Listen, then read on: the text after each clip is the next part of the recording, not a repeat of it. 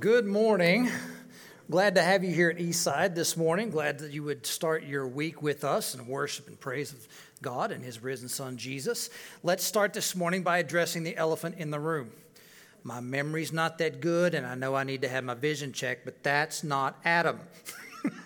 I know I'm not Adam. I knew that before you did. Adam is not here today, and this is why. Kennedy Grace Parks, born, yes, this is what you've been waiting for. Kennedy Grace Parks, born a few days ago, X pounds and so many ounces. I'm a man. I don't care about those details. All the women want to know, and I got nothing for you, okay? This is what I got. So, um... Adam has asked me to come and fill in for him today. He asked me this a few weeks ago and just said, look, we know it's coming. Would you just be ready? I'm a member here at Eastside. I've been attending here for two and a half, maybe three years. And my name is Les Hardin. And in my day job, I am professor of New Testament at Johnson University, Florida.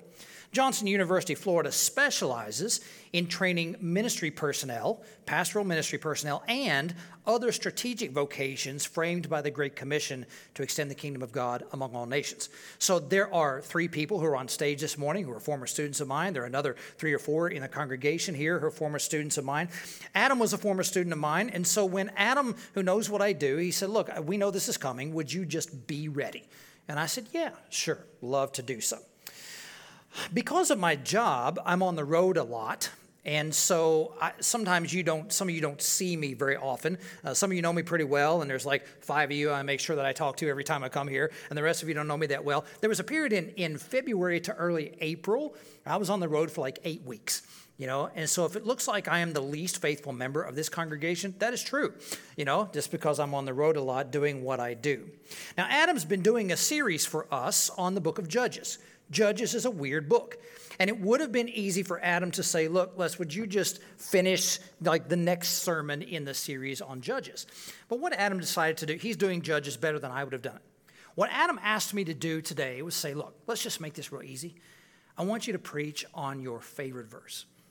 Or maybe a verse that has shaped your life more than anything else. So that's what Adam asked me to do today. So I got to thinking, what is my favorite verse? I'm not a professor of verses. I'm a professor of the New Testament. Like, I teach the Bible. I don't teach verse. I teach the Bible. And so I got to thinking, what, what is it that I would preach on? Like, there are any number of things that I could you know, preach for you in the three hours Adam has given me this morning. You know, I could do that. I got to thinking, okay, I've got a number of students, former students in the room. What are they expecting me to preach on? Many of them would say, well, Hardin's definitely going to preach on Daniel seven. Daniel seven, Brandon's fist bumping me back there because he thought that was going to be coming, right? Daniel seven is probably one of the two texts in the Old Testament that appears in the New Testament more often than any other thing. Daniel seven is all over the New Testament. Lots of folks don't see it. The story is this. There are these beasts that are coming up out of the sea, raging against the people of God. And in the midst of that battle, God takes one of his own people and elevates him to his right hand. That person is called the Son of Man. That person rides on the clouds, is ushered to the right hand of God, seated on God's throne, and treated like he is God's equal. Now, that story becomes the basis for which Jesus begins to describe his own identity and his vocation. And more than eighty-five times in the Gospels, he calls himself Son of Man. This is Jesus' favorite text. And so it would make sense that my students would say, Hardin, you just can't stop talking about Daniel seven. Certainly he's going to preach on that.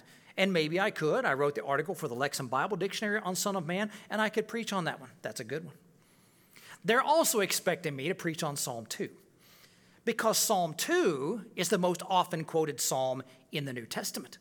When the apostles are writing their books about Jesus, they keep coming back to Psalm two as the best thing to explain Jesus and what he is doing. Psalm two is a good one. Maybe they expect me to preach on Second Samuel seven. That's a little bit more obscure. But in this particular text, God says to King David, greatest king of Israel there ever was, one of your descendants will sit on the throne of Israel forever. David wants to build God a house. He wants to build him a temple. And he said, look, all these nations around me have temples to their God, and here is Yahweh living in a tent. And God says something like, I don't need me no house to be awesome. That's from the New Kentucky Version. God says, look, you're not going to build me a house. I'm going to build you a house. I'm going to build you a dynasty. And one of your descendants will sit on the throne of Israel forever. And lots of folks thought that meant that somebody would always be on the throne of Israel. But what God meant was one. One of your descendants will sit on Israel's throne forever. How does that come true in Jesus' life? Yeah, I could certainly preach on that one. Or Isaiah five, the song about the vineyard. God is a vineyard. Okay, the vineyard is Israel. And he says, look, I've planted my vineyard. I've given everything to it that it needs to be successful. I just want good fruit from my people. And all I'm getting is bloodshed and cries of distress. That text makes its way into Jesus' ministry as he explains to the Jewish leaders why they're failing all the time. Isaiah five is a good one. I could preach to you on the hymns of Revelation. The hymns of Revelation, I have a published article in an academic journal on the hymns of Revelation. I could help you understand how they're identified, what the theology is of them. I could help you understand all the vocabulary in it. They're great songs because one of the things we find is that the hymns of Revelation never have I or me language in them. It's always the people of God singing in God's direction. We are grateful for what you've done for all of us. They are a true community. Yeah, the hymns of Revelation are good ones.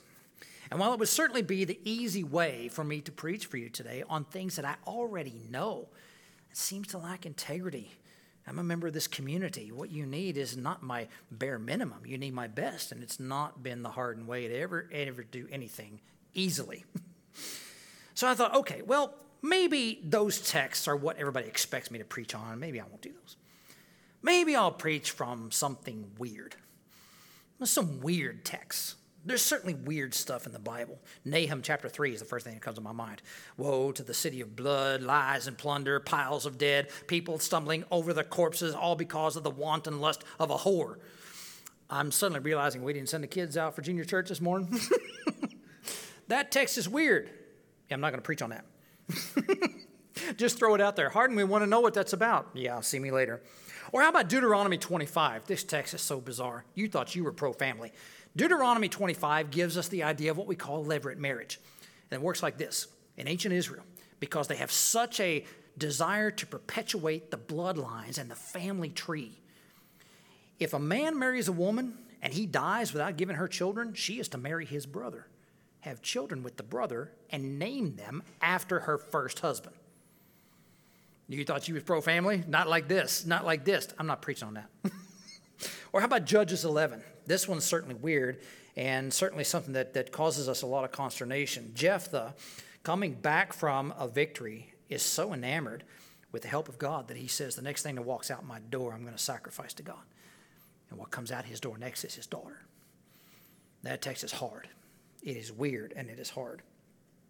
Weird texts like First Samuel eighteen. David and his fighting men, his trained assassins, SEAL Team David, killed two hundred Philistines and came back with their foreskins.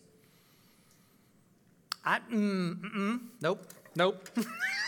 Like, how did, no, no, no, let's not do that. Like, did they carry, no, no, no, no, no. Did they, nope, nope, stop, stop. There are certainly texts that are weird in the Bible that I think we could drill down on. I don't want to do that. Okay. Then there are texts that I think are funny. Now, maybe you don't think they're funny, but I'm having a good time up here. I think these are funny, okay? And so while she's taking the pictures, we'll do some poses. How about First Thessalonians four eleven? That makes a weird life verse, right? Make it your ambition, lead a quiet life, and mind your own business. Now, that sounds more like my life verse for you. Okay, Mark Kitts, make it your ambition, live a quiet life. Mind your own business. Don't bother me. Leave me alone. That text is very weird, and we don't want to want to offend anybody by preaching uh, that particular version of the way I just said that this morning. Or how about Jeremiah thirty-six? This one's funny to me. Jeremiah is told by God, write down the oracles of God against King Jehoiakim. He takes them to King Jehoiakim, and Jehoiakim, God is against King Jehoiakim, and he says, look, you're going down. Okay, it's better worded in Jeremiah, but he basically says, you're going down. King Jehoiakim is so upset with Jeremiah that he takes the scroll and burns it in front of Jeremiah.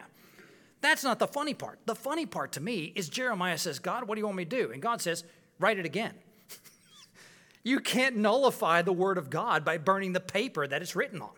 The Word of God is the beliefs of God, and God believes that Jehoiakim is not fit to lead in Israel. Just because you burn it doesn't mean that you've nullified the Word of God. So Jeremiah's just going to write it again. Mark chapter one has a funny text in it to me. Jesus got up early one day to pray, and the disciples came looking for him. And what they said was, and, and the text indicates that they were looking for him for quite a while. They couldn't find him. And when they finally find him, they say to Jesus, Jesus, everybody's looking for you. And Jesus responds with the introvert's mantra, let's go somewhere else. That one's funny to me. Everybody's looking for you. Let's leave. I don't want to be here. I don't want to talk to these people. Now he says he wants to go and preach somewhere else. How about Mark chapter one? This one's funny to me. They were throwing their nets into the lake. Mark's talking about James and John. It says they were throwing their nets into the lake, for they were fishermen. Now, just in case you had some worry about why they were throwing nets into the lake, maybe you thought they had some kind of a business down in the fishing district that they just disposed of old nets. You know, they're supposed to depose them, uh, dispose of them in the proper E P A manner, but they're just throwing them into the lake. Or maybe you thought, maybe they work for the mob. And maybe when Simon the Zealot puts a hit out on a guy, they just wrap the body up in nets and throw it in the lake. No, let's be clear. They're throwing nets into the lake because they're fishermen. I don't know. That's funny to me. You guys don't seem like you're all that interested in this stuff. So whatever. So just laugh and make me feel good about myself, okay? And you can just criticize me later. Now, how about Mark chapter six? This one's funny. This is not very well noticed in the English text, but Jesus sent the disciples ahead of him across the lake on a boat. And the text of Mark tells us that when Jesus come walking upon the water, that he intended to pass by them. He didn't intend to catch up with them on the boat. What he wanted to do was just walk right on past them and meet them on the other side. Can you imagine that? At three o'clock in the morning, come walking, Jesus, sup? You know, and he just walks on to the other side. Peter's the one who stops him. I don't know, that one's funny to me. Or how about Mark sixteen? Peter and John run to the tomb on that Sunday morning, and they find an angel sitting there instead of Jesus. Now, Jesus has been crucified, and he told them he was going to rise from the dead. But when they go to the tomb to anoint his body, they find the angel sitting. And the angel says, and here's the actual text, he is not here, he is risen. See the place where he lay. Now, this doesn't sound all that funny, because this is the resurrection of Jesus. This is serious stuff, right? But to me, it's it's the juxtaposition of the claim against the evidence. And it makes me wonder if the angel was a bit of a dork. You know? He was like, where's Jesus? He ain't here. Right? Clearly, he's not here. See, it's Kabi Lemay, right? See the place where he lay. He is not here. Makes it, God thinks maybe this angel needs a little, little win. You know, he's having a hard time. You know, I tell you what, he's having a hard time. Let's send him down to announce the resurrection. And he gets down there. Hey, he ain't, y'all looking for Jesus. He ain't here. Where is he? He ain't here. This text is funny to me. Help me out here, would you please? Now, I wasn't sure where to land. So I asked my kids to suggest to me verses that they thought were my favorite. Now, this is a bit of a humbling experience because the things that you often think that you care about are not what your kids hear you talk about all the time. So this is a little bit humbling, you know, had them say, oh, you talk about this one more than any. My son-in-law, Eddie, is a preacher in Houston, and he said immediately, Isaiah fifty-two seven. He said this because he knew how beautiful on the mountains are the feet of them that bring good news, who proclaim peace and speak to Zion and say, your God is the one who reigns. Eddie knows that I recite this text every time I preach. I can neither cycle nor play racquetball, nor preach in loosely tied shoes. And so every time I preach, during the communion meditation, I bend down, I tie my shoes, I recite Isaiah, and I recite the Great Commandment. We live in Kissimmee. I knew I was preaching this morning, and so I, I brought my preaching clothes, you know. I'm Adam, you know, Adam dresses better than this, but I, I brought my preaching clothes. Kissimmee's forty-five minutes from here. I forgot my shoes. Now you're all looking at my feet, aren't you? Okay. Now, it just happens that these tennis shoes I'm wearing are black. I forgot my dress shoes. And I feel really badly about that. But I want you to hear Isaiah again. It's not my shoes that make my feet beautiful. What makes these feet beautiful, and they're nasty feet, but what makes these feet beautiful is that they come bringing to you good news. Some of my kids said, you should preach on the Great Commandment, what the Jewish people call the Shema. Hear, O Israel, the Lord our God, Yahweh is one, and you will love Yahweh your God with all your heart, with all your soul, and with all your strength. And the second is this, love your neighbor as yourself. There's no commandment greater than these two. Eddie knows that I recite Isaiah fifty-two, and I recite this text every time I preach. It's a discipline that I have. I preach. I recite this text to remind myself I am not here to preach for my own vainglory and to preach my own words. I'm here to preach God's words, to love him with all I have and to love you with all that I have. And loving you with all I have doesn't mean bringing you the, the least common denominator of what I have about me. It's to bring the best that I have for you at that moment, not just recycle some old sermon, but to give you the very best of who I am. This text has maybe formed me more than any other. I recite this text often. I recite it in Hebrew. That's the version you find it in the Old Testament. I recite it in Greek in the version you find it in the, in the New Testament. I recite it in Spanish because a lot of my students uh, speak that language, and I recite it in English.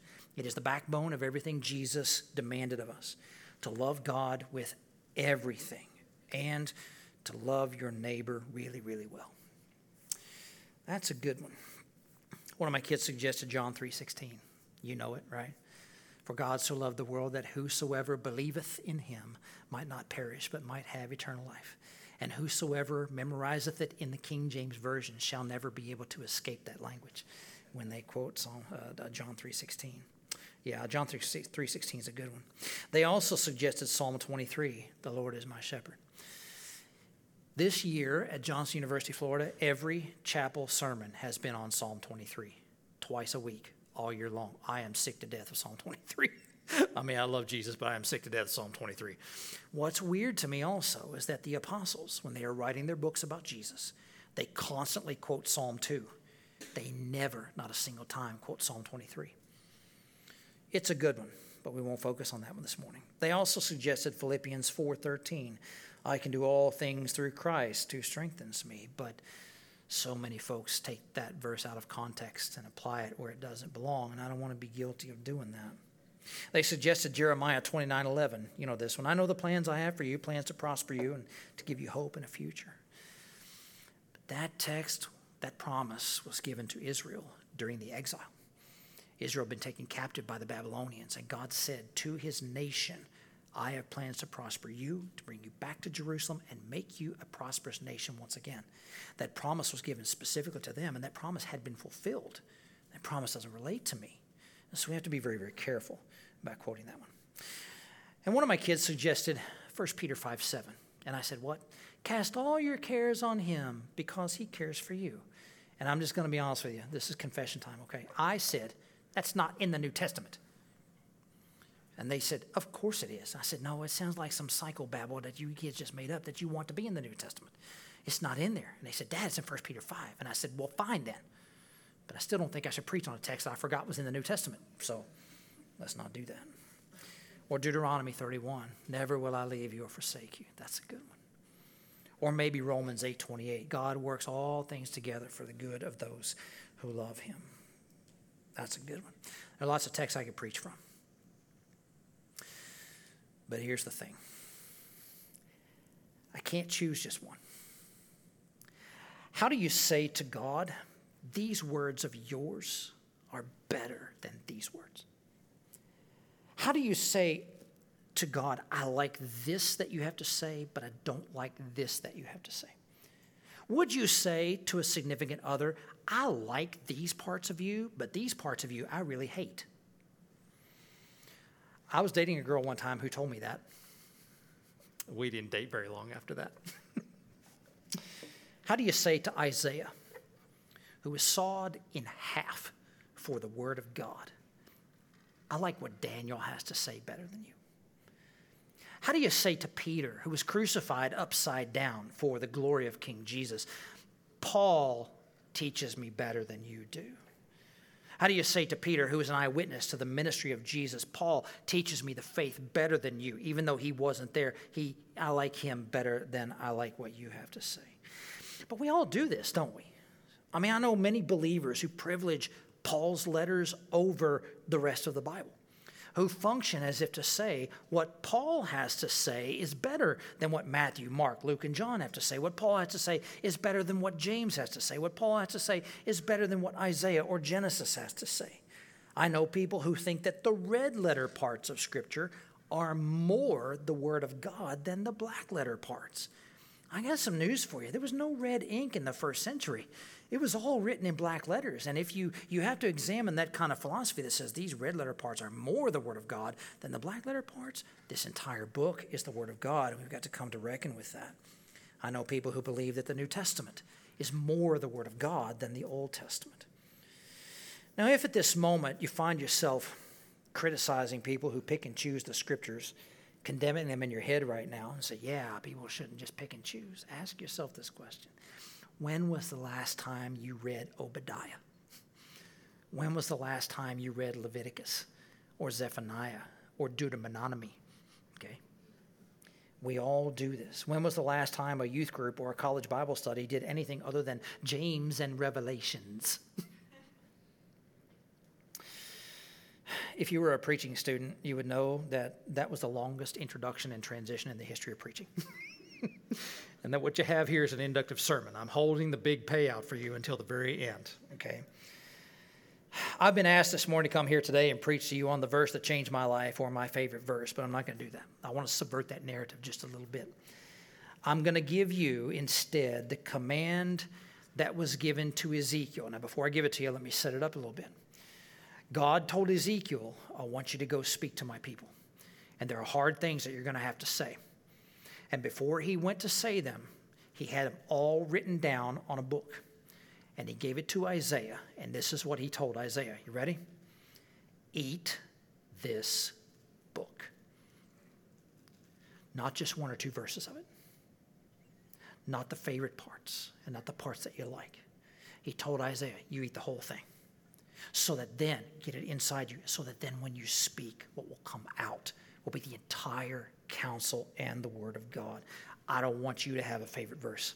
I don't have a favorite verse. I don't want you to have one either.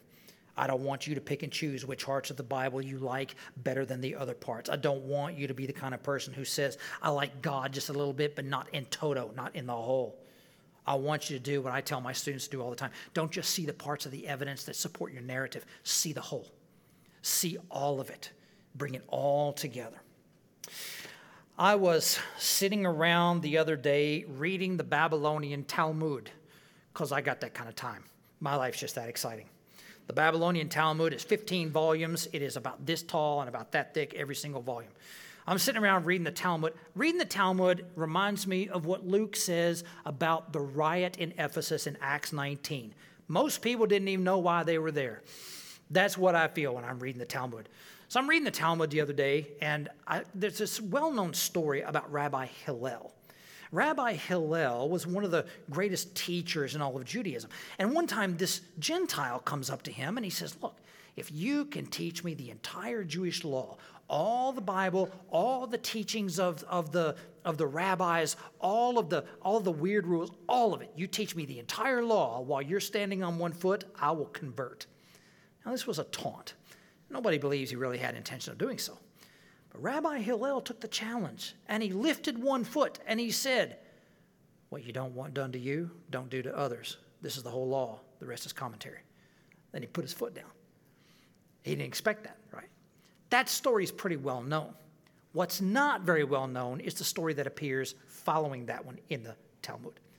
The story goes that after he met with Rabbi Hillel, this same Gentile went to visit Rabbi Shammai. Rabbi Shammai was a contemporary of Hillel, and they were they were friends, they were brothers, not literal brothers, but like faith brothers. But they were sparring partners. They had differing ideas, and they challenged each other all the time. So this Gentile leaves Rabbi, Rabbi Hillel and goes to visit Rabbi Shammai, and he says the same thing. If you can teach me the entire law while you're standing on one foot, I will convert. And the Talmud says that Rabbi Shammai picked up a stick and beat the man with it just for asking the question. Why? Because Rabbi Shammai knew that you can't boil the entire counsel of God down into a single palatable nugget. The counsel of God is big and it's complex. And what we try to do is try to make it understandable. And, and, and that, that's noble for us to do. But what do we do? We just rip verses out of their context, and we'll put them on, on these little pretty backgrounds and put them on uh, uh, Facebook or InstaTwit or Twittergram or, or FaceTwit, whatever your kids are working on these days. And we, we'll put them up there and, and just kind of rip them out of context, or the verse of the day, calendars and whatnot. And I'm, I'm with Rabbi Shammai. It takes much more than just one verse to see the entire counsel of God. So I want you to eat the book. Eat the book, the whole book, all of it. Why? Why do I study this whole book? Because Hebrews four tells me that the Word of God is living and active. It is sharper than any two-edged sword, and if I let it, it will cut me to my very bones. Why do I read this whole book? Because Jesus told me in John ten, that the scripture cannot be broken. Not a single letter of it. He said in Matthew five that he had not come to abolish the scriptures, but to bring them to their intended goal. Jesus is doing what the scriptures was always intending to do, and he wants to usher us into that. And until he comes, not a single mark of this book will pass away until it all comes to its completion. I read this whole book because Psalm one nineteen tells me that this book is a light that shines my path in dark times. And First Timothy four tells me that my godly responsibility as a pastor is to devote myself to the public reading of Scripture, not to the public reading of my favorite verses. So eat this book. Uh, not this one. Get your own, okay? And we have some. If you want to eat them, this is getting weird, okay? Please don't eat paper. But we have some Bibles for you out here as you leave. If you don't have one, we encourage you to take one. Eat this book, all of it. What you eat changes you, okay? What you eat changes you. Eat this book. Let it change you from the inside out. Resist the urge to boil the scriptures down into a few of your favorite verses. Because if you do that, the fickle whims of your heart and mine will cause us to choose verses that we like, things that are easy for us, things that give us the things that we want, and not the demands of holiness that make us better. We'll ignore all the counsel of God. So I want you to see the whole, see all of it, all of the goodness of God, all the weirdness of the, of the, of the Old Testament, all the uncomfortable texts, all the majesty, all the encouragement, all of the discipline, all of the repentance that makes us into the people of God that Christ died for. If you do, then you'll see the entire character of God and not just little parts of it. I want to show you some things. This here is a picture of my first Bible.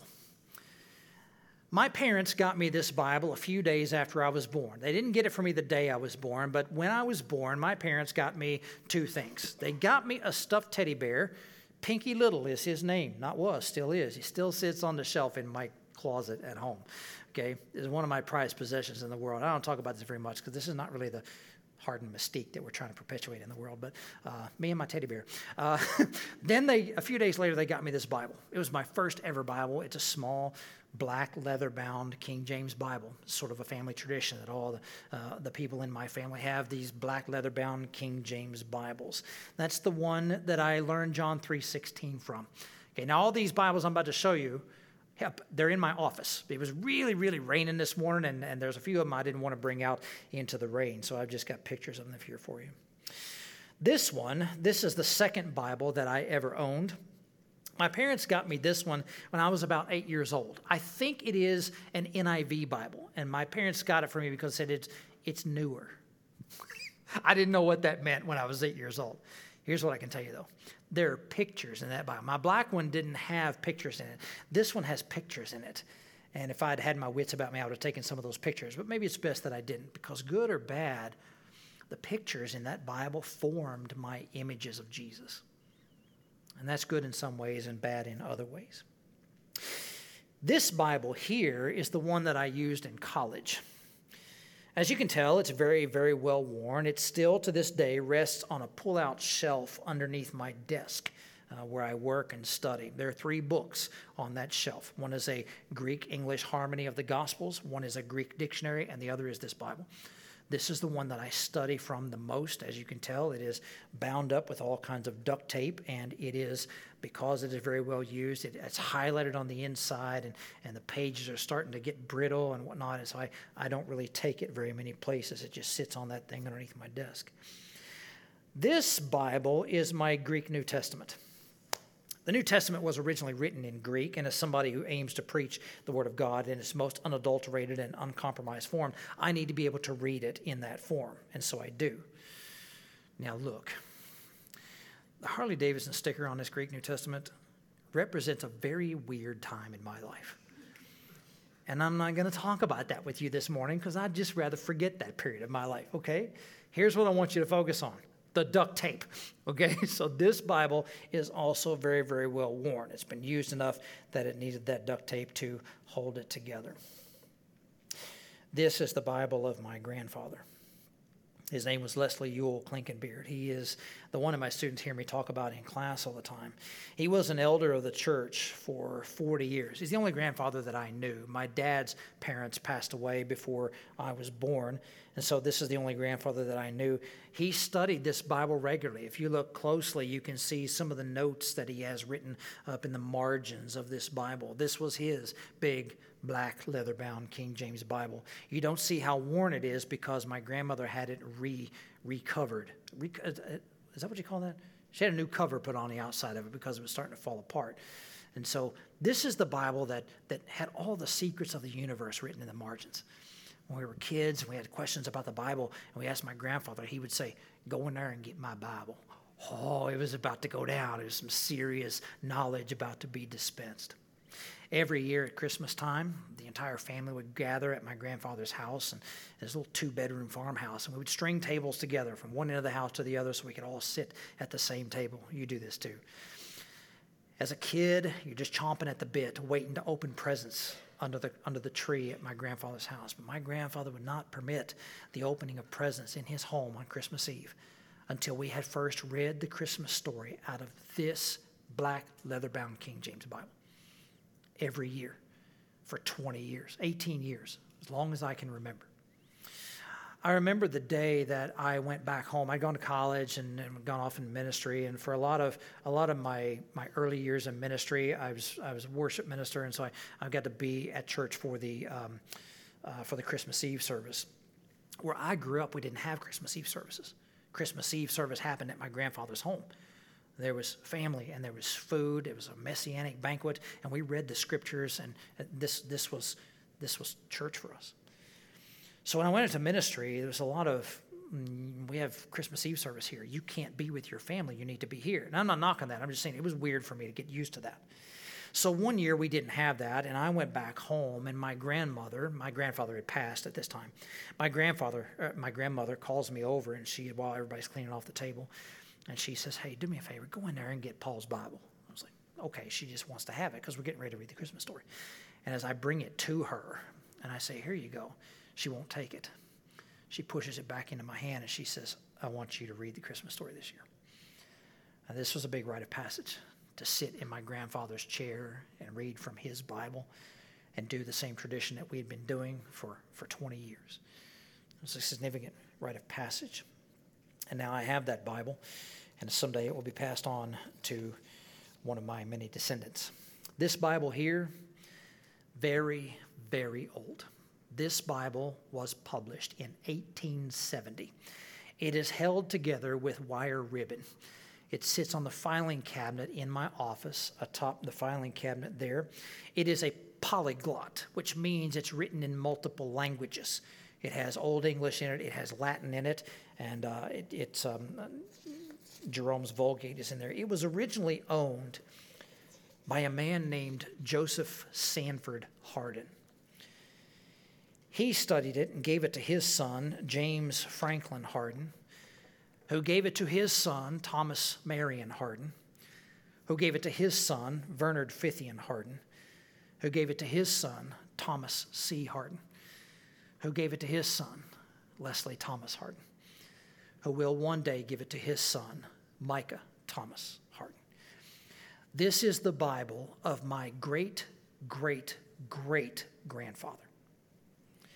These men who read this book were godly men who studied the scriptures and found in them the good life that Jesus promised to all who live by his decrees.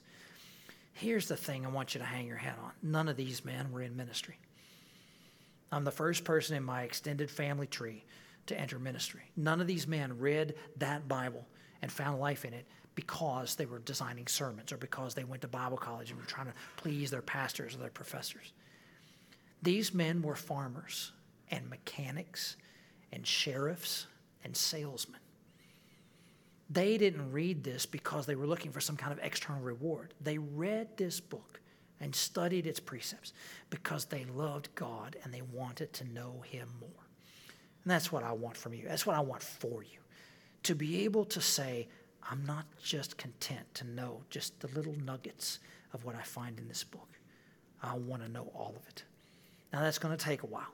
And here at Eastside, we're committed to helping you do that through the preaching that we do, the way we do the preaching, through the the, the, the life groups that we have, uh, and through, through making the resources of Scripture available to you. We're happy to do all that. But eat this book, because if you do, you won't just find little bits of God. You'll find all of God, all of his character, all of who he is. And in doing so, what you'll find is all of the reward and the blessing that he intends for those who love him. Father, for the things that you've given to us, we are grateful. And to have the Word of God printed and available to us on nearly every device that we own, we're grateful. We live in different times than our forefathers, and so it's so available to us.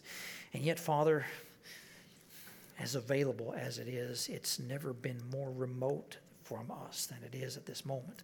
So, Father, I pray that you would build in us, your people here at Eastside, a real hunger to know the Word of God, a real desire to know, and a real fire within us that won't stop until we have that knowledge. Father, we don't do this because we want to be smart, not because we want to be known as people who just know things. We we want this because we love you, and we want to, to be the kinds of people who understand you well and can represent you well to others. Representing you well means knowing who you are, and that's where our study of the Scripture comes in. So, Father, today as we're we're grateful for all the things that you've given to us, we ask you, please give us a desire, a hunger and a desire to know the Word of God. And we ask it in the name of Jesus.